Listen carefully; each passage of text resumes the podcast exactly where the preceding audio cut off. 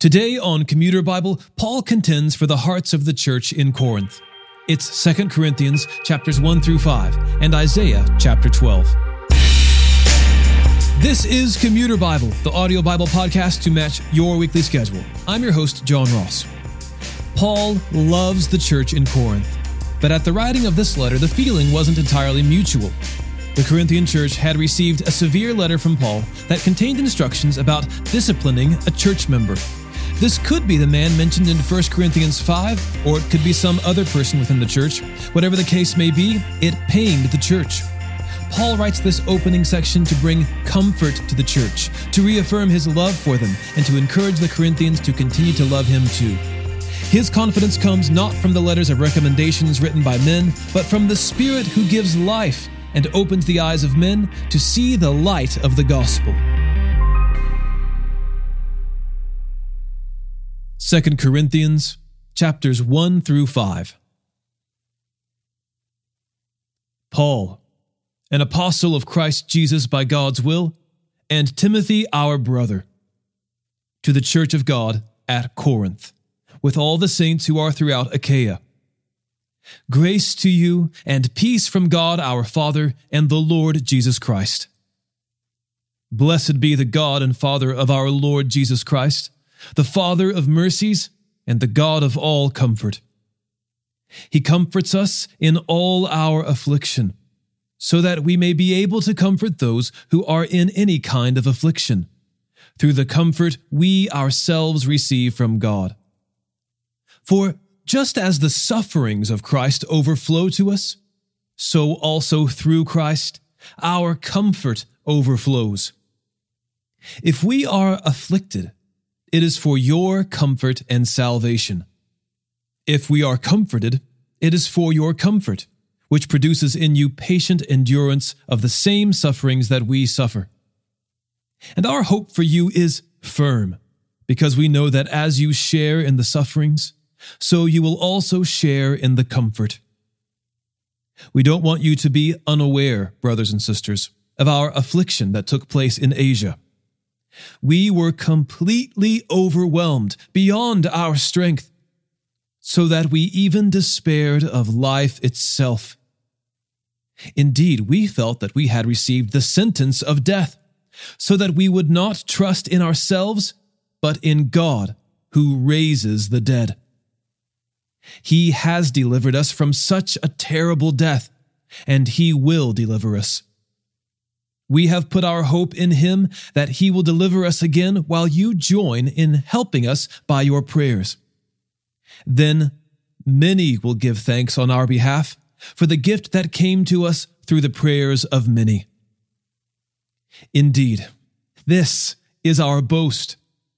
The testimony of our conscience is that we have conducted ourselves in the world, and especially toward you, with godly sincerity and purity not by human wisdom, but by God's grace. For we are writing nothing to you other than what you can read and also understand. I hope you will understand completely, just as you have partially understood us, that we are your reason for pride, just as you also are ours in the day of our Lord Jesus. Because of this confidence, I planned to come to you first so that you could have a second benefit, and to visit you on my way to Macedonia, and then come to you again from Macedonia and be helped by you on my journey to Judea. Now, when I planned this, was I of two minds? Or what I plan, do I plan in a purely human way, so that I say yes, yes, and no, no at the same time? As God is faithful, our message to you is not yes and no. For the Son of God, Jesus Christ, whom we proclaimed among you, Silvanus, Timothy, and I, did not become yes and no. On the contrary, in him, it is always yes. For every one of God's promises is yes in him. Therefore, through him, we also say Amen to the glory of God. Now, it is God who strengthens us together with you in Christ and who has anointed us. He has also put his seal on us and given us the Spirit in our hearts as a down payment. I call on God as a witness on my life that it was to spare you that I did not come to Corinth. I do not mean that we lord it over your faith, but we are workers with you for your joy, because you stand firm in your faith. In fact, I made up my mind about this. I would not come to you on another painful visit. For if I cause you pain, then who will cheer me other than the one being hurt by me? I wrote this very thing so that when I came, I wouldn't have pain from those who ought to give me joy, because I am confident about all of you that my joy will also be yours. For I wrote to you with many tears out of an extremely troubled and anguished heart, not to cause you pain, but that you should know the abundant love I have for you. If anyone has caused pain, he has caused pain not so much to me, but to some degree, not to exaggerate, to all of you. This punishment by the majority is sufficient for that person. As a result, you should instead forgive and comfort him. Otherwise, he may be overwhelmed with excessive grief. Therefore, I urge you to reaffirm your love to him. I wrote for this purpose to test your character to see if you are obedient in everything. Anyone you forgive, I do too. For what I have forgiven, if I have forgiven anything, it is for your benefit in the presence of Christ, so that we may not be taken advantage of by Satan, for we are not ignorant of his schemes.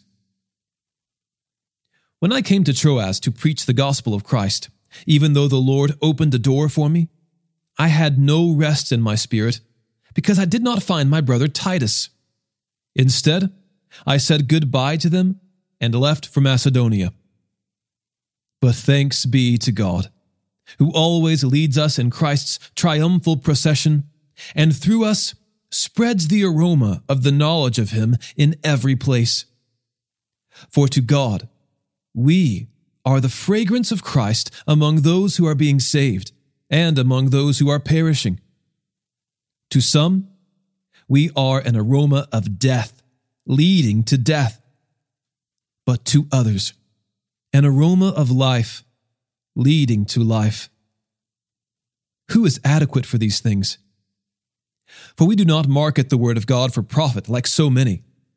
On the contrary, we speak with sincerity in Christ, as from God and before God.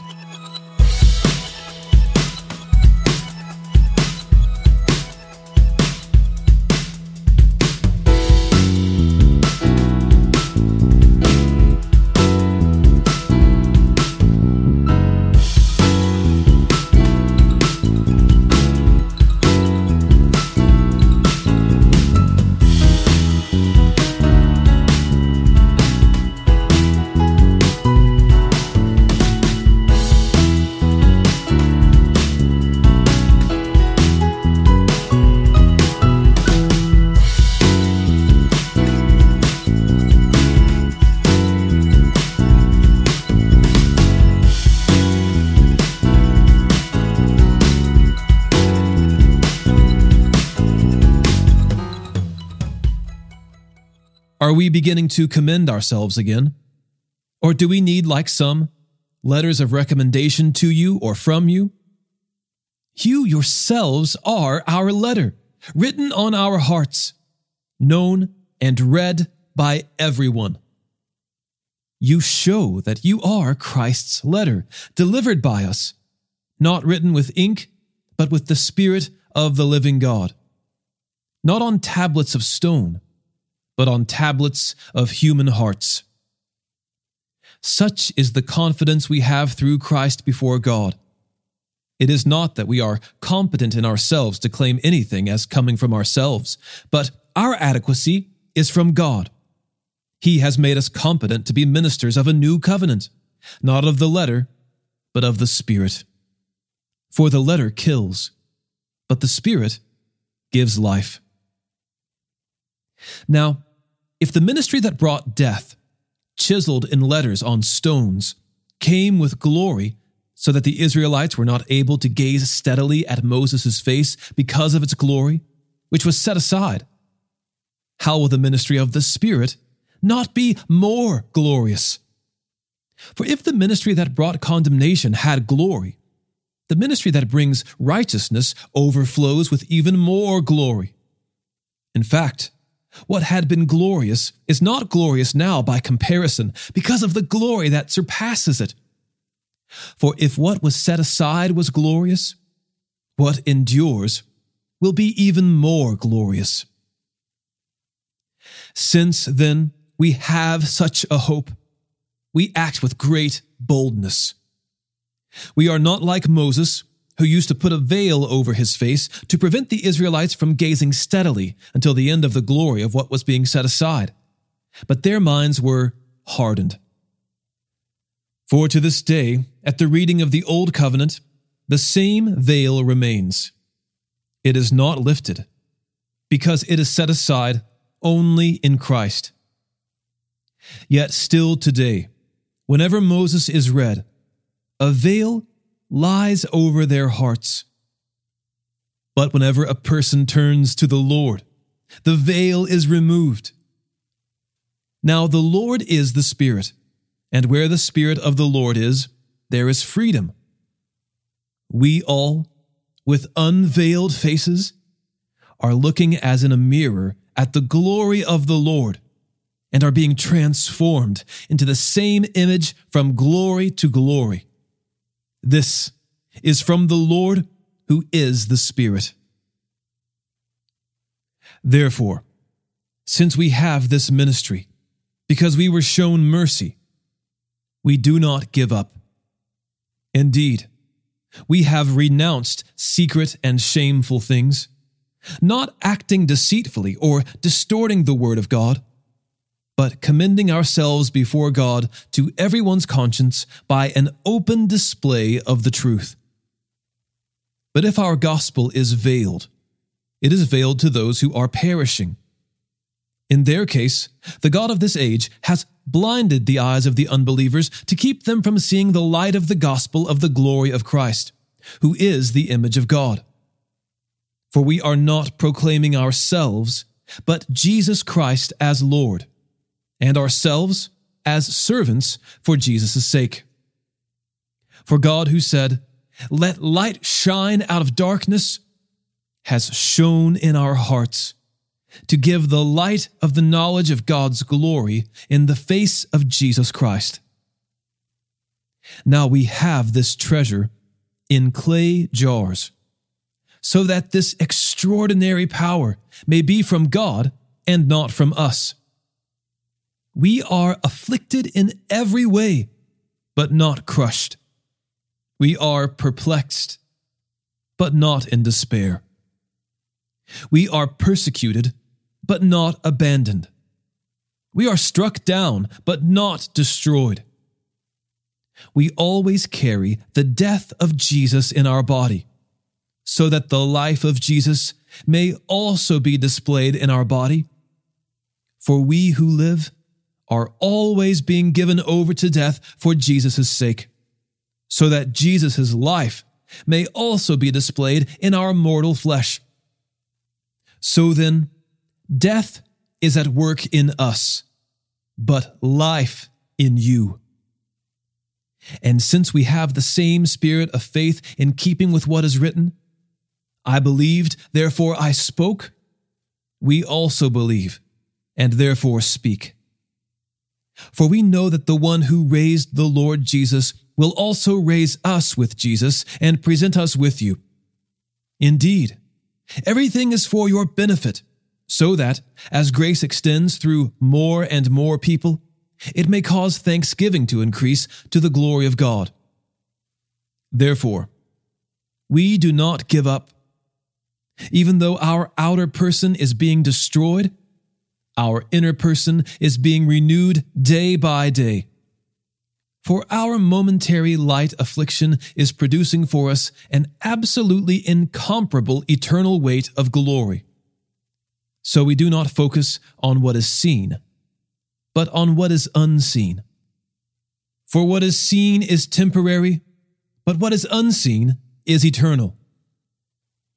For we know that if our earthly tent we live in is destroyed, we have a building from God an eternal dwelling in the heavens, not made with hands. Indeed, we groan in this tent, desiring to put on our heavenly dwelling, since when we are clothed, we will not be found naked. Indeed, we groan while we are in this tent, burdened as we are, because we do not want to be unclothed, but clothed, so that mortality may be swallowed up by life. Now, the one who prepared us for this very purpose is God, who gave us the Spirit as a down payment. So we are always confident and know that while we are at home in the body, we are away from the Lord. For we walk by faith, not by sight. In fact, we are confident, and we would prefer to be away from the body and at home with the Lord. Therefore, whether we are at home or away. We make it our aim to be pleasing to Him. For we must all appear before the judgment seat of Christ, so that each may be repaid for what he has done in the body, whether good or evil. Therefore, since we know the fear of the Lord, we try to persuade people. What we are is plain to God, and I hope it is also plain to your consciences. We are not commending ourselves to you again, but giving you an opportunity to be proud of us, so that you may have a reply for those who take pride in outward appearance rather than in the heart. For if we are out of our mind, it is for God. If we are in our right mind, it is for you. For the love of Christ compels us, since we have reached this conclusion that one died for all, and therefore all died. And he died for all so that those who live should no longer live for themselves, but for the one who died for them and was raised. From now on, then, we do not know anyone from a worldly perspective. Even if we have known Christ from a worldly perspective, yet now we no longer know him in this way. Therefore, if anyone is in Christ, he is a new creation. The old has passed away, and see, the new has come. Everything is from God who has reconciled us to himself through Christ and has given us the ministry of reconciliation. That is, in Christ, God was reconciling the world to himself, not counting their trespasses against them and he has committed the message of reconciliation to us. Therefore, we are ambassadors for Christ, since God is making his appeal through us. We plead on Christ's behalf be reconciled to God. He made the one who did not know sin to be sin for us, so that in him we might become the righteousness of God.